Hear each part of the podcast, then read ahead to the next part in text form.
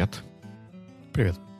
Сегодня снова суббота, и снова мы проверяем, побежали ли килобайты. Да, бегут.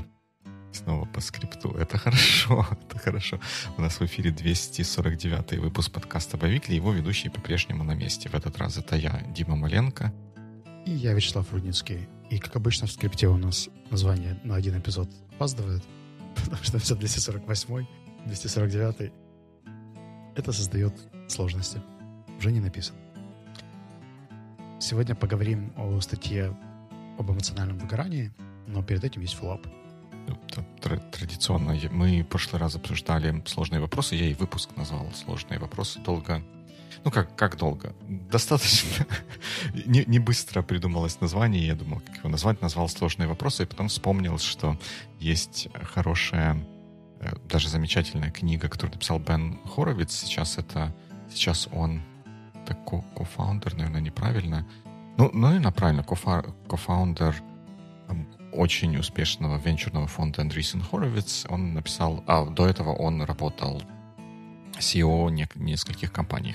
И он написал книгу «Hard Thing About Hard Things», в которой он рассказывает о сложностях и невзгодах работы CEO, о том, что CEO в мирное время и CEO, условно говоря, в военное, тяжелое, кризисное время — это две разные работы, и рассказывает о своем опыте и рекомендациях о том, как это делать. Мне кажется, это очень полезно в контексте того, что мы обсуждали в прошлый раз. Класс. Мы добавим ссылочку на книгу в Notes. Смотрите, читайте.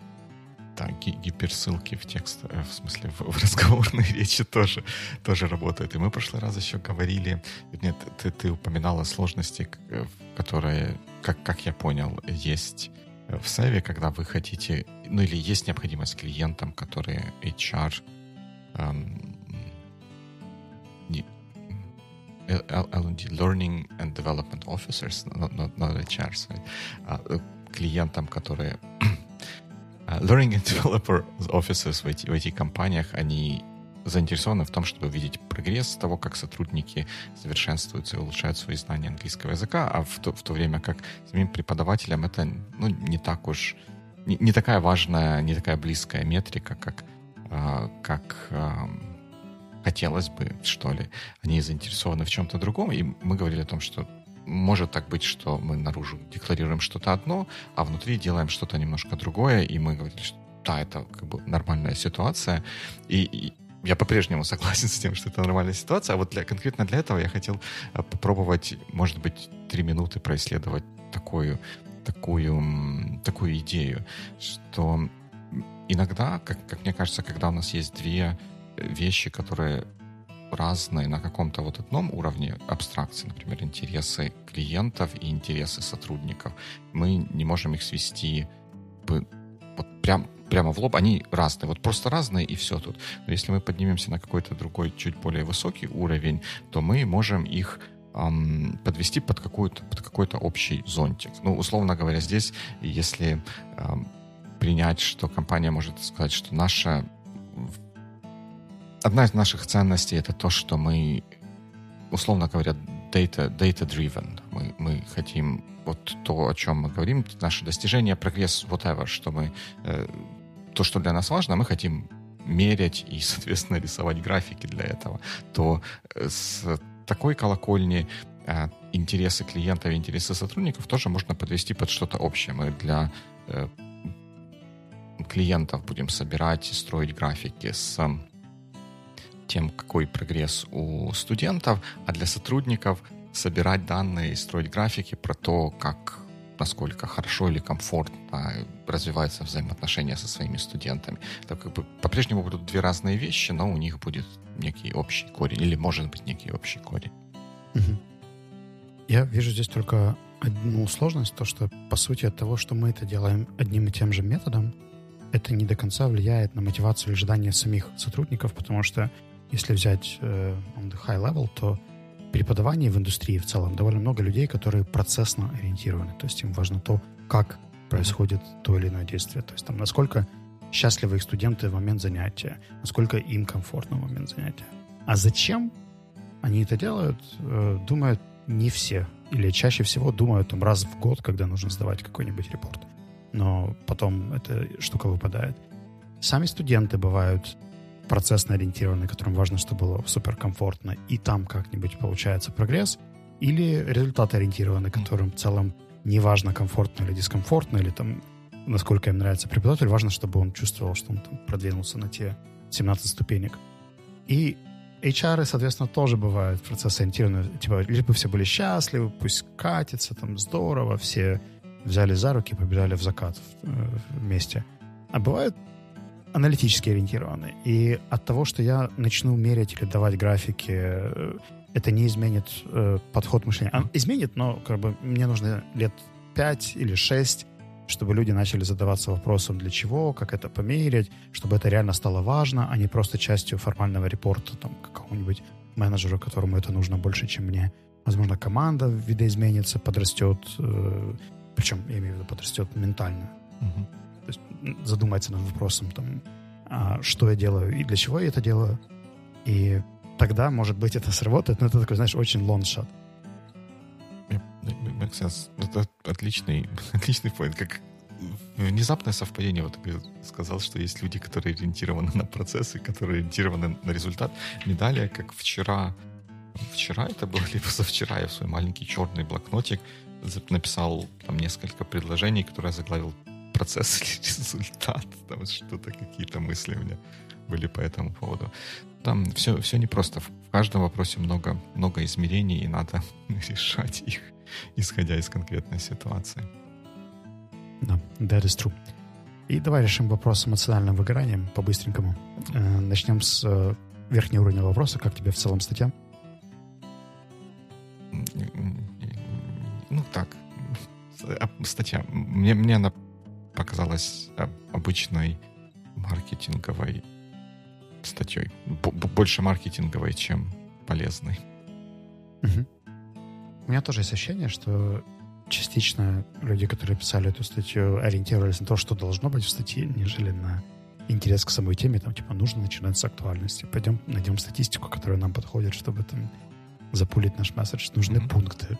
Давайте сделаем 10 пунктов таких, 70 пунктов таких, там столько-то пунктов таких. И так далее. Но при этом, несмотря на то, что написано достаточно шаблонно и не супер глубоко, мне кажется, там было несколько thought-provoking моментов, о которых стоит поговорить. Да. Давай, может быть, мы отступим на шаг и для наших слушателей скажем, что мы говорим о статье, которая, ну, по крайней мере, ко мне она попала в виде PDF, которая называется статья, которую разработала, наверное, компания IVA.AI. И называется «40 инсайтов противодействия выгоранию сотрудников. Пошаговое руководство по профилактике стресса и выгорания ваших сотрудников на работе». Да. И стоит заметить, что эта компания работает в как раз домене HR-аналитики.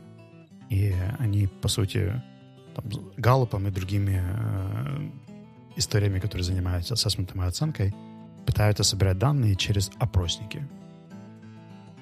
Галлуп — это психологический тест, а IVA делает там большое количество каких-то форм, которые в том или ином размере могут собирать для тебя данные по команде. Работает достаточно масштабно, и эта статья, если не ошибаюсь, является переводом. В общем, этот док — это русскоязычная версия английского paper, который они где-то публиковали, я уже, честно говоря, не вспомню где. Вот. Что мне нравится? Мне нравится, что они начинают с дефиниции.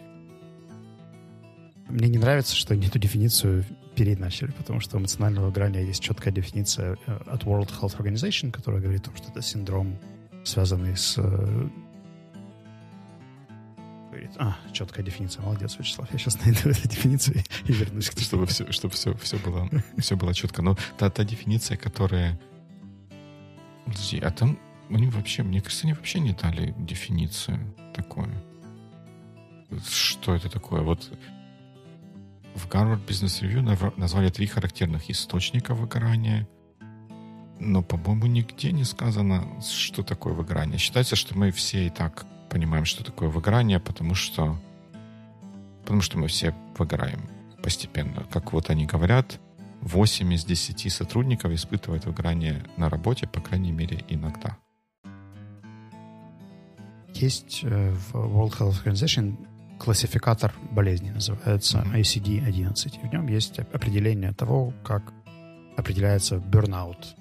Английский термин, мы его сейчас переводим как эмоциональное выгорание. Кто-то говорит профессиональное, кто-то еще какие-то слова добавляет, кто-то просто использует выгорание. Но я попробую сейчас перевести спонтанно с английского, что выгорание — это синдром, который является результатом хронического стресса на рабочем месте, с которым работают неэффективно и характеризуются тремя направлениями.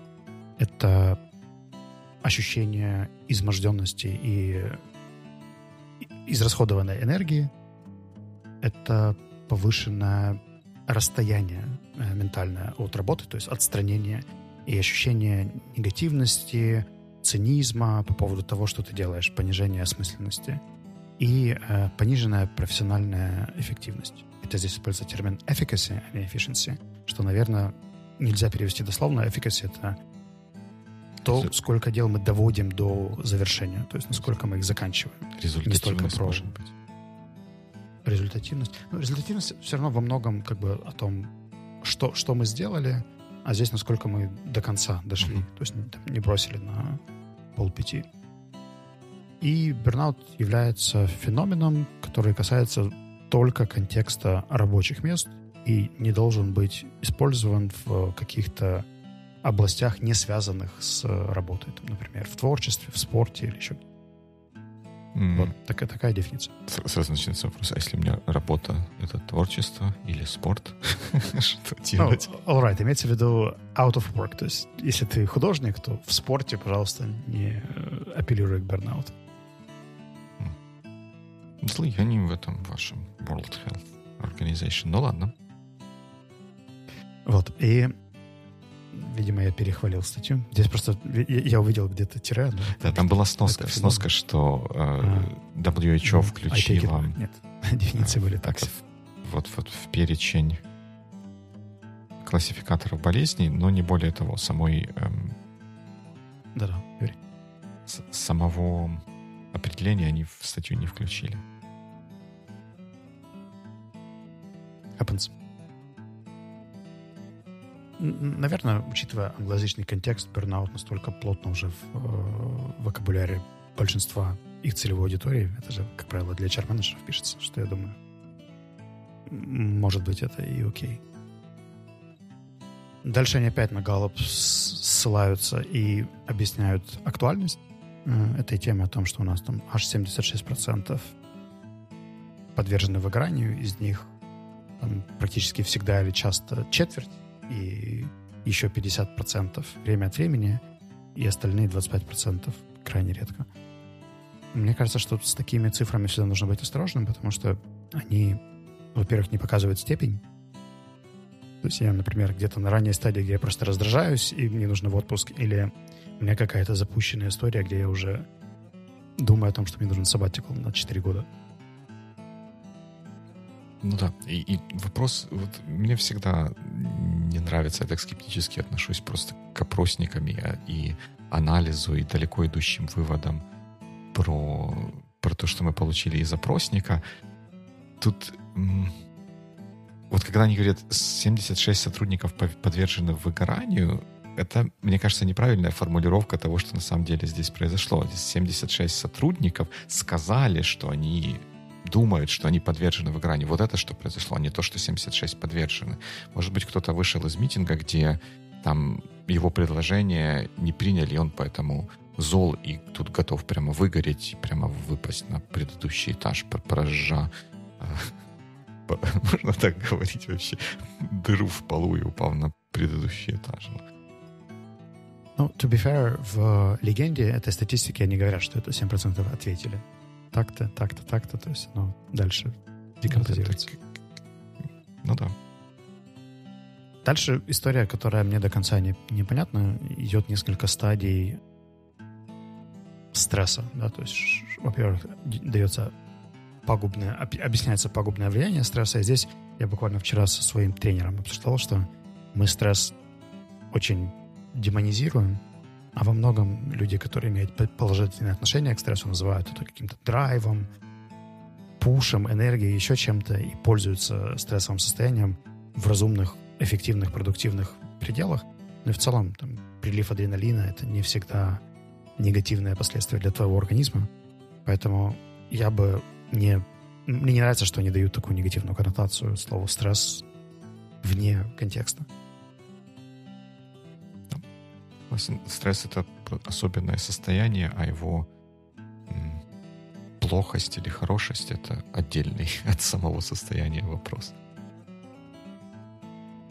И дальше было два для меня новых термина. Они вводят термин «презентиизм» и «абсентиизм», что является англицизмами от слов «present» и «absent», насколько человек присутствует на работе, но при этом там, эффективен или неэффективен, производителен или непроизводителен, или как он уходит от каких-то обязанностей или дел, которые нужно. Но зачем эта часть в статье дана, я не до конца понял. Наверное, нужно было добавить страничку. Наверное, они хотят... Они вот здесь вот предлагают три стадии того, как вот этот вот стресс приводит к выгоранию, что сначала это фрустрация, потом раннее выгорание, потом позднее выгорание. Как бы это отличная классификация. И в позднем выгорании, как симптомы этого выгорания, предлагают использовать то, что сотрудник на работу приходит, но просто формально выполняет свои обязанности. Это, наверное, то, что презентиизм и абсентиизм — это, наоборот, он старается всеми возможностями увильнуть от выполнения рабочих обязанностей, там, больничные, сказавшись больным, или просто «Ой, как бы я сегодня не могу, давайте завтра» и так далее. А вот следующая часть статьи, мне кажется, была как раз интересной, потому что там приводились факторы, которые приводят к выгоранию, и у меня это вызвало бурю эмоций. Я просто буквально недавно ощущал себя в очень подобном состоянии и не нашел здесь ни одного фактора, который бы был про меня. Я думаю, окей, либо я супер непопулярный и там, просто не попадаю в статистику, либо здесь что-то не так. Потому что там, если по ним пройтись коротко, да, там не хватает профессионального роста. Вот так профессионального роста и наоборот нужно, наверное, даже быстрее. Там отсутствие поддержки менеджмента. Сори. Разве что с собой поговорить где-то шизофренично, чтобы договориться. Там, токсичная рабочая среда, нет достаточного вознаграждения, нет недостаток признания, нет... ну, может быть, дисбаланс между профессиональной и личной жизнью, но тут нужно понять, что такое дисбаланс. Неуправляемая рабочая нагрузка тоже нет. Сам все выбираю. Отсутствие полномочий, нет. Некомфортные, опасные условия труда, нет. Однообразная работа, нет. Я такой... И как? Все, да, значит, это симулянтство. Значит, у тебя не выгорание. Все, не считается. Следующий. Ну, я, знаешь, я такой думал, ну вот, сейчас там статистически я точно пойму, что там я найду три каких-то пункта, которые явно про меня и похожи на меня. Ну, как у тебя были какие-то факторы, которые похожи на то, что ты чувствуешь иногда? Наверное... Нет, я тоже потом задался вопросом. Я, как всегда, не посмотрел на это с такой стороны, как ты сейчас об этом сказал. Но все равно в конце, прочитав статью, я начал подумать, ах, хорошо, а что же для меня создает стресс и может привести к тому, что где-то появится такое вот пренебрежительное или какое-то отстраненное отношение к работе. В то же время, когда я читал вот эти 10 пунктов, они не показались мне совсем какими-то не... бессмысленными. Наверное, в среднем, если смотреть на общую температуру по палате, то да, это... Я готов поверить, что у многих людей это правда является причиной. Mm-hmm. Просто я думал, что есть причины, которые можно будет зашерить на большее количество людей. И при этом вот эти все 10 пунктов, через которые мы сейчас проскочили, они слишком... общие, да, в некотором смысле, что под них можно подвести что, все что угодно. Может быть, человек, который на фабрике собирает, ну, на конвейере собирает, участвует в собирании каких-то приборов или еще чего-то, он изо дня в день выполняет ну, по большому счету, рутинные и однообразные операции. Он там скручивает, он ответственен за одну часть этого конвейера. Но в то же время это для него может вовсе не быть фактором, который приводит к его выгоранию. Может быть, ему, наоборот, это здорово, что вот он следует четко определенной процедуре, он master open. Нет слов, но он уже как бы достигает совершенства с этой процедурой. Ему радостно и светло от этого, что он это может делать. Очень, очень здорово. Для кого-то другого, не знаю, я могу фиксить разные баги, которые не однообразные, но при этом я все равно могу считать это однообразной работой, потому что это что-то другое, чем разработка чего-то нового. У меня был даже пример того, как человек считал свою работу образной, потому что он приходит в одно и то же место каждый день, каждый рабочий день. То есть то, что он там делает, вообще не важно. Важно, что это один и тот же компьютер, и он не работает в разных точках каждый раз. Все, это уже рутина. Да, так жить нельзя. Согласен. Alright, так ты говоришь, что ты все-таки потом подумал о том, что как это работает для тебя после прочтения. И расскажи просто, к чему ты пришел там. Ну, я к чему пришел? К этому я пришел не после статьи. Вот мы же...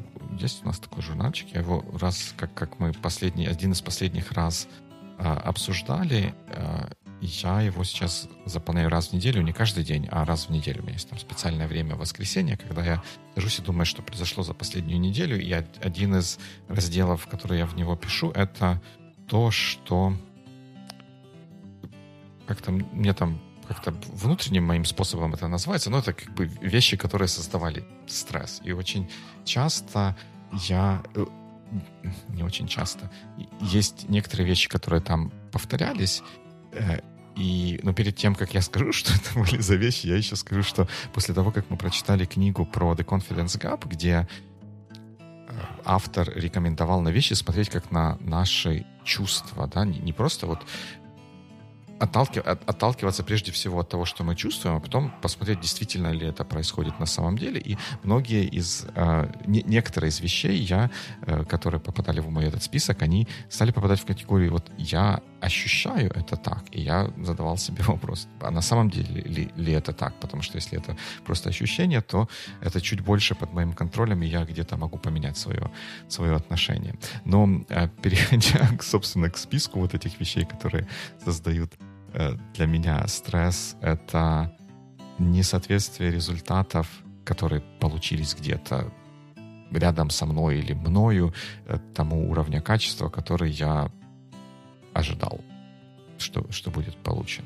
Ну, типа, вот я создал для кого-нибудь задачу вроде бы как сделали, но некоторые моменты там, ну, скажем, я бы сделал немножко по-другому или, как мне кажется, лучше. То есть такой перфекционизм / expectations management. Да. Это такой, даже больше перфекционизм, который решение для которого видится в expectation management. Второй вопрос или второй момент — это когда происходят неприятные сюрпризы. Мы рассчитывали, что что-то будет сделано или что-то будет одним определенным образом, а потом в какой-то, ну, скорее, более поздний, чем ранний момент оказывается, что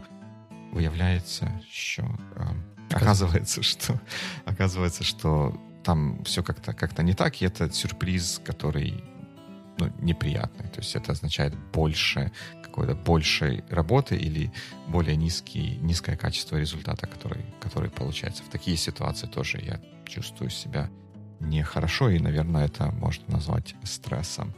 И последний пункт, который я записал, это важные, опять же, со знаком вопроса, действительно ли они важные, и срочные задачи, которые возникают и выбивают из общей колеи работы над чем-то другим точно важным, но, может быть, не таким срочным или просто более большим, чем можно сделать за один день.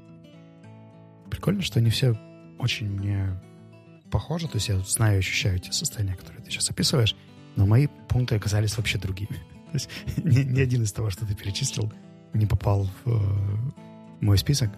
У меня первым, не знаю, стресс-фактором является баланс задач где я работаю сам и задач на коммуникацию, и он достаточно часто не в пользу задач, где я работаю сам. То есть у меня количество митингов там растет, я его не всегда могу хорошо сменеджить, и есть ощущение, что это становится большим стресс-фактором, и нужно потом еще время, чтобы прожить это все, там, записать, принять решение, организовать и так далее. Но я не всегда это успеваю делать, и это приводит к такой каскадному эффекту, что, там, условно говоря, проведи 6 митингов в день, а потом еще нужен день, чтобы просто разгрести все то, что ты намитинговал. И довольно часто, там, учитывая, что я работаю в селзе и с внутренней командой, то такое количество встреч, оно непрогнозируемое. Следующий момент — это мое неумение выключаться совсем. То есть, условно говоря, если у меня на работе есть какой-то незаконченный аспект, то просто выключить компьютер и пойти заниматься спортом там, или погулять с друзьями достаточно непросто бывает. Поэтому inability of switching off. Следующий момент — это количество необходимости принятых решений. У меня есть ощущение, что в течение там, дня, если я принимаю 15-20 каких-то decisions, это еще окей. Бывают дни, когда нужно их принимать там, чуть ли не каждые полчаса, и их накатывается там, пачками по 5-6 каждый перерыв, и в конце абсолютно drained, потому что, в общем, я помню, что есть такой миф про decision-making fatigue. Он не совсем научно оправдан, но субъективно у меня есть такое ощущение, что есть какое-то комфортное количество решений, которые я могу принять за день в зависимости от своего ресурсного состояния. И последнее — это необходимость в мультизадачности, когда там нужно быть и на митинге, и смотреть какой-то чат, там, или и думать о чем-то еще. И в последнее время это тоже становится каким-то таким большим фактором стрессов в моей жизни. Так что 4 поинта — это коммуникация versus личные задачи, умение выключаться, количество решений, мультитаскинг. Это мои основные стресс-факторы. Ну, тут я тоже скажу тоже, что и ты говорил, что все то, что из того, что ты сейчас перечислил, уже мне где-то близко, я понимаю те чувства или то ощущение, которое в таких ситуациях возникает. А давай мы проведем теперь эксперимент. Вот в статье есть как 10 советов для восстановления сотрудников в красной зоне выгорания. Давай предположим, что мы в красной зоне выгорания, и вот сейчас 10 советов, сейчас нас из этой красной зоны выведут. Давай выводиться.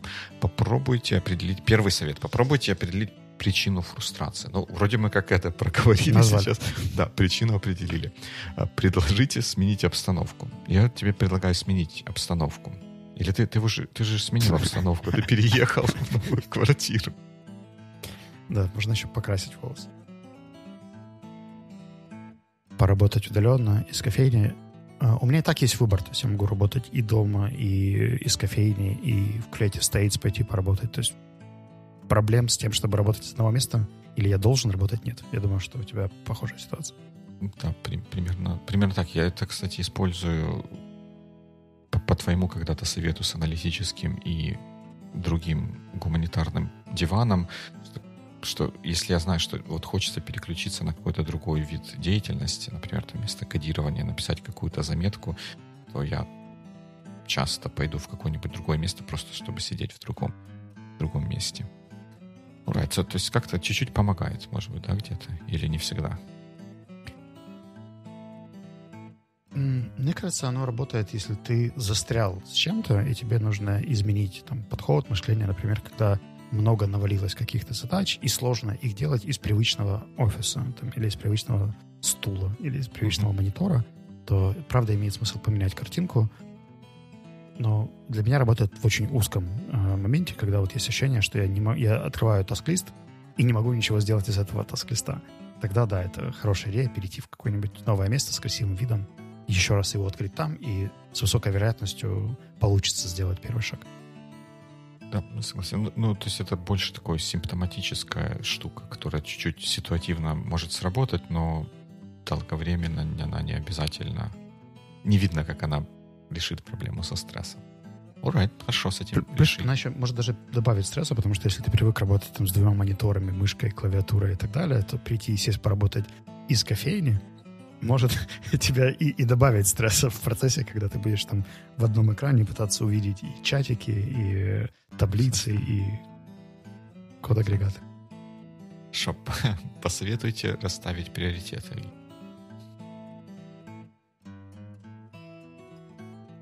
Мимо, да, потому что приоритеты и так где-то расставлены. Да, не, подожди, надо решительно отказаться от неважных задач. Ты делаешь это, ты решительно отказываешься от неважных задач.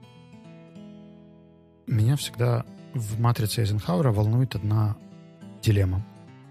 Если мне задача кажется, например, несрочной и неважной, это совершенно не означает, что тому человеку, с которым я взаимодействую, это кажется таким же. И количество там коммуникации, стресса и так далее, которое вызовет мое бездействие у этого человека в команде, оно не пропорционально моему видению. Поэтому если мы договоримся о том, что это несрочно и неважно, тогда это можно отложить. Ну, смотри, пункт 3, количество коммуникаций в моей жизни. То есть нужно еще здесь договориться, чтобы не делать эту задачу, что само по себе тоже является стресс-фактором. Поэтому такой, если бы я был сам, то есть, условно говоря, у меня был свой список своих задач, то эта штука бы, наверное, сработала. В контексте менеджмента команды это сложнее, потому что это не только мои приоритеты, это приоритеты большой группы людей. Плюс мы все наверняка были в таких ситуациях, когда кто-то прибегает к нам и говорит: все пропало, шеф гипс снимает, все, мы все сейчас умрем. Если там поддаться этому и тоже начать воспринимать, что мы сейчас все умрем, то как бы будет куча стресса, и это может потребовать достаточно такого сильного стержня сказать, что нет, мы этого делать не будем. И иногда бывает, что потом тот человек такой: не будете? Ну ладно, хорошо, ладно, я приду на следующей неделе. Все умрут, но не так быстро. Но при этом и то, оно может создавать стрессы в зависимости от конкретной особенности человека или персоналити и ситуации. 4 пункт меня прям знобит. Поощряйте общение с коллегами, друзьями и близкими. Мне нравится описание по поводу того, что поддержка и сотрудничество дает какой-то там важный гормон, но общение с коллегами, друзьями и близкими не всегда тождественно поддержке и сотрудничеству. А часто, в 8 случаях из 10, у людей бывает так, что это наоборот приводит к ощущению критики, еще чего-то. Поэтому мне кажется, что сам совет не до конца корректно сформулирован. И я бы вот конкретно про этот совет я бы сделал еще отсылку к тем факторам стресса, которые они сами перечисляют чуть-чуть раньше. Подожди, где же это было? Да что ж такое? Это же точно было. Wait. Там что-то про слишком много коммуникации было. Это, наверное, мой был фактор. Нет, там что-то... Не, это не в 10 факторах было, это в самом начале в определениях было, что HBR Harvard Business Review назвали 3 характерных источника выгорания. Избыточная коммуникационная нагрузка. 1. И тут они говорят: давайте поощрим еще больше коммуникационной нагрузки. Прямо я так и вижу. Человек пришел к менеджеру и говорит: я что-то себя плохо чувствую, я отстранен от работы. Он говорит: бери телефон, звони маме прямо здесь. Давай, потому что это будет поддержка. И я хочу поощрить твое общение с близкими и друзьями. Да, такой себе пункт. Поинтересуйтесь качеством сна. Дима, как ты спишь? Я уже говорил, это тревожно. Поинтересовался человек.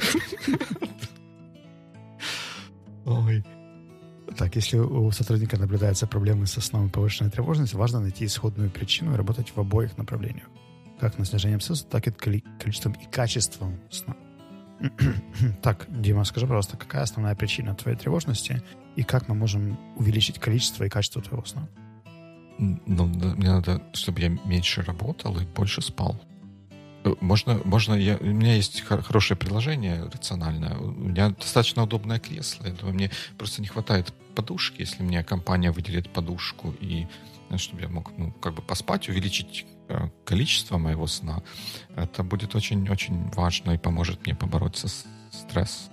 Да. И чтобы меня не отвлекали, вот когда там, если мимо моего кубикла будут ходить, чтобы они тихонько на носочках ходили, да. И громко не разговаривали. Мне кажется, ты с сарказмом подошел к этому вопросу. Причина тревожности, да, смотри, пункт выше. Количество коммуникационной нагрузки в том числе.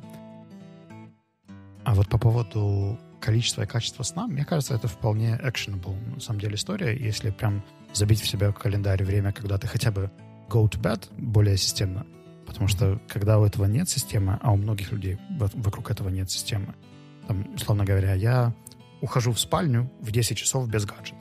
Когда я усну, я не могу контролировать, но я не буду ничего там активного делать, читать и так далее. У меня есть кресло, где я могу просто посидеть, почилить, там я могу что-нибудь порисовать, но я не буду писать, я не буду читать, я не буду смотреть какие-то вещи. И организм, на самом деле, довольно быстро втягивается в такие игры. И если там приятный свет, если там нет каких-то дополнительных внешних стресс-факторов, то там кто-то через 40 минут, кто-то через час, кто-то через полтора часа явно почувствует желание заснуть. Поэтому мне кажется, что вот над количеством в этом плане можно поработать. Ну и само пространство сделать каким-то таким более comfortable. Я помню по себе, пока я жил в однокомнатной студии, когда у меня все компьютеры, девайсы, все было рядом, там, на вытяженную руку. Это было намного более стрессово, чем здесь. Ну, тут, да, если отбросить сарказм, и я там, наверное, чуть вернусь к истокам этого сарказма, по большому счету сон — это самый важный, наверное, самый мощный инструмент отдыха, который у нас есть как у людей, как у биологического вида. И разумное, эффективное его использование может очень-очень многому помочь. Поэтому, да, к этому надо подойти. А сарказму и от того, что, ну, типа, менеджер будет мне рассказывать или HR, кто-то, сколько мне спать, и спрашивать, хорошо ли я сплю. Это как бы на один шаг всего лишь от того, чтобы они сказали мне поставить веб-камеру в спальне, чтобы проверять, насколько хорошо я сплю, и присылать отчет с моего Apple Watch, насколько много я это делал. Я думаю, что this is a bridge too far, но вопрос в том, что многие люди неосознанно к этому подходят и в целом ко сну относятся вторично, да, там из серии можно не доспать, можно поработать, можно еще какие-то вещи делать. И я знаю, что у многих HR-ов есть тенденция проявлять заботу таким образом, чтобы там прояснять, что ты знаешь и делаешь для этого. И если не знаешь и не делаешь, то дать тебе, там, не знаю, статейку или инструменты, или книгу про сон, чтобы ты смог сам найти себе подходящее решение, если вдруг ты об этом не знал. Если ты об этом знал, как Дима Маленко, то пойди и поспи. Угу. Да, пойди и поспи. Рекомендую тебе дыхательные практики. Дыхательная практика называется 5-6-7. Тебе нужно на 5 секунд делать вдох, 6 секунд задержку и 7 секунд выдох. 7 секунд выдох самое сложное в этом. Можем даже попробовать. Я буду считать, а ты будешь дыхать. Итак, поехали. Вдох. 1, 2, 3, 4, 5. Это только вдох. Задержка. 1, 2, 3, 4, 5. И доктор. 6. Выдох. 1, 2, 3, 4, 5, 6, 7. Обычно в конце уже не хватает. И еще раз повторить. Да, и потом такой рисуется смайлик, когда эмоджи, когда такие глаза крестиками, да, все. Можно снизить количество секунд, если тебе дыхалки не хватает, сделать там, например, 4, 5, 6, или очень непривычно дышать с задержкой, но реально потом втягиваешься и помогает. Даже если это какой-то незначительный момент, типа там 3 секунды вдох, 4 задержка, 5 выдох, мне кажется, что сама история с долгим выдохом, она в целом очень... непривычно, мы дышим прерывисто в целом в жизни. И позволить себе долгий выдох ресетит ум очень сильно. Поэтому это выработает у тебя гормон. Сейчас, секунду, я прочитаю. Нейромедиаторы и гормоны, способствующие уверенности в себе и позитивному восприятию жизни, Дима. Угу. Я не был в курсе, что есть гормоны, способствующие повышению уверенности в себе, но ладно. есть гормоны, влияющие на позитивное восприятие жизни, тебе легче представить. Это норм, да. Важный, наверное, медиатор я могу представить. А гормоны уверенности, так это можно... Есть же какая-то гормональная терапия. Нам надо такие гормоны в таблетках принимать, и норм будет. Я почему-то думал, что ты к этому все сведешь. Но я тебе рекомендую дыхательные практики. Sounds good. Регулярная физическая активность, ну, как бы, да, обеспечивает выработку серотонина, дофамина и эндорфина, которые приводят... Подожди, которые отвечают за... которые отвечают за способность радоваться жизни и в том числе успехам на работе. Ага. А если успехов нет... Они отвечают только за способность радоваться успехам. То есть, окей. За успехи не отвечают. Это уже второй вопрос. Ну, вот, как ты думаешь, не стоит ли тебе найти новое хобби? То есть я не успеваю делать свои старые хобби. Ты даже спать не успеваешь. Но найти новые хобби, это да. И все тот же серотонин. Сфокусироваться на развитии способностей сотрудников. Вот это, как бы, наверное, дельный совет, потому что я, когда читал статью, я подсчитал. То есть это научно обоснованные данные, что из 10 факторов, которые они перечисляют как источники стресса или источники выгорания, 10 из этих 10 факторов — это были проблемы в поведении компании по отношению к сотруднику. То есть она его нарушает, work-life balance, не дает, как бы, токсичную среду создает и все такое. При этом из 10 советов потом, потому как со стрессом этим бороться, 8 из них направлено на то, как сотруднику нужно поменяться, найти больше хобби, больше спать и тому подобные вещи, что, мне кажется, немножко... лукавым и лицемерным. Сделай работу сотрудника полезнее, Дима. Точнее так, как мы можем сделать твою работу более полезной? Ты пишешь код. Еще более полезный. Ну, на самом деле, вот это же полезный совет, если человек будет понимать, что он не просто закручивает какую-то гайку, а эта гайка закручивается... комбайн, который потом будет собирать хлеб и кормить половину населения Земли, это другая перспектива, чем просто я уныло закручиваю гайку. Беда только в том, как это предлагают сделать. То есть гораздо больше шансов выйти из состояния выгорания, когда они осознают связь их работы с общей миссией и целью компании. Дима, наша миссия — законнектить 800 миллионов, миллиардов людей по всему миру и дать им общаться.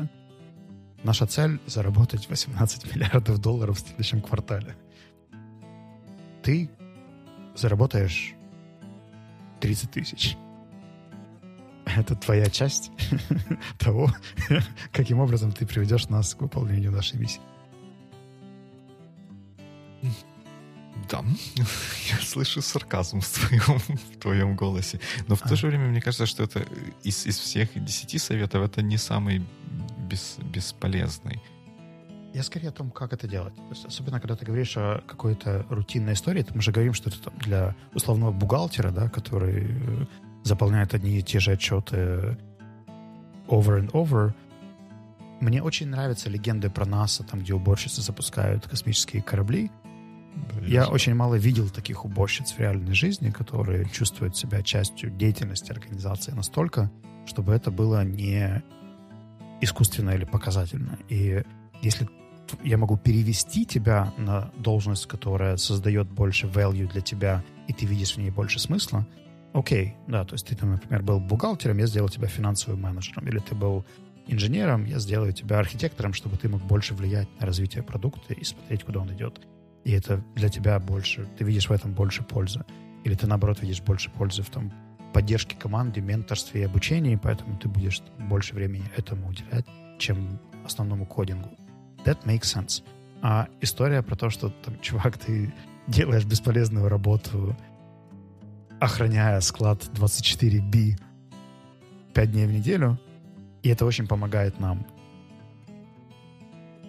Наверное, это должно звучать как supportive feedback, но если я не вижу смысла в этом, то от того, что это помогает компании, смысла не факт, что прибавится. Это можно попробовать коммуницировать и посмотреть на эффект. Но я бы имел какой-то еще план «Б» о том, что делать if not. То есть там я поговорю с этим охранником или бухгалтером, увижу, что никакого прогресса нет, и куда мне дальше их двигать. То есть как мне их там изменить их рутины или изменить их позицию в компании, чтобы это и для них имело смысл, не только для меня. Да. Как всегда, could not agree more, что полезной то, как это тут расписано, связать с миссией и целью компании, это хорошо и здорово, особенно для тех людей, для которых это имеет большую ценность или больший вес в том, что происходит, которые driven, like mission-driven people. Но это будет работать не для всех, и минимум, если мы сможем для сотрудника в его глазах, с его целями, с его мотивацией, с его устремлениями сделать так, что он будет воспринимать свою работу как полезную, которая двигает его в том направлении, в котором он хотел бы двигаться, то да, это уже делает его работу полезной, просто не с точки зрения миссии и каких-то космических кораблей, которые бороздят большой театр. Угу. Причем я не хочу, чтобы оказалось, что я обесцениваю миссийность и цели. У этого есть свои функции в организации, они также создают дополнительный смысл, но не всегда декомпозируются или каскадируются на уровень уже каждого финального человека, который это делает. Их намного проще увидеть там менеджерам, middle-менеджерам и людям, которые реально влияют на основной продукт компании. А вот саппортинг персоналу, который обеспечивает какие-то там, не знаю, чистоту офиса, IT-инфраструктуру и прочие вещи, им почувствовать принадлежность к этому продукту сложнее. И от того, что мы это повторим, не всегда эта принадлежность появится. А вот как сделать, чтобы это было true, искренне, и действительно это вопрос. Точно так, точно так. Дальше идут 7 советов по превентивному, то есть по профилактике. И я бы хотел обратить внимание на регламентируйте рабочее время. И сейчас это был совет номер 2. И совет номер 7. Отпустите чрезмерный контроль. Да. Я когда читал, я пришел в небольшой ступор, потому что давайте определимся. Регламентируйте или отпустите контроль? Регламентируйте, там написано не выровнено, там порекомендуйте или там сделайте перерывы, или там помогите практиковать помодоро или что-нибудь такое. В правилах внутреннего распорядка или коллективном договоре внедрите правила 5-15-минутных технологических перерывов. Господи. Ой. Так вот, мне кажется, что совет номер 2 — это пример чрезмерного контроля. Который дальше рекомендуется ослабить. Остальные советы, мне кажется, reasonable, не всегда направленными на корень проблемы, а часто работающие с симптоматикой, но, тем не менее, очень даже может быть. Вот. И дальше какие-то политические утверждения о том, как здорово будет, если у вас будет аналитика. Это как раз та маркетинговая статья, которую можно не читать. Давай по шкале от 0 до 10. Сколько ты поставишь этой статье? Где-то 4. А ты? 3. Good. Тогда давай выберем наш следующий шаг. Да. Похоже, пришло время ресерча, да? Потому что мы что-то читаем, дочитаем.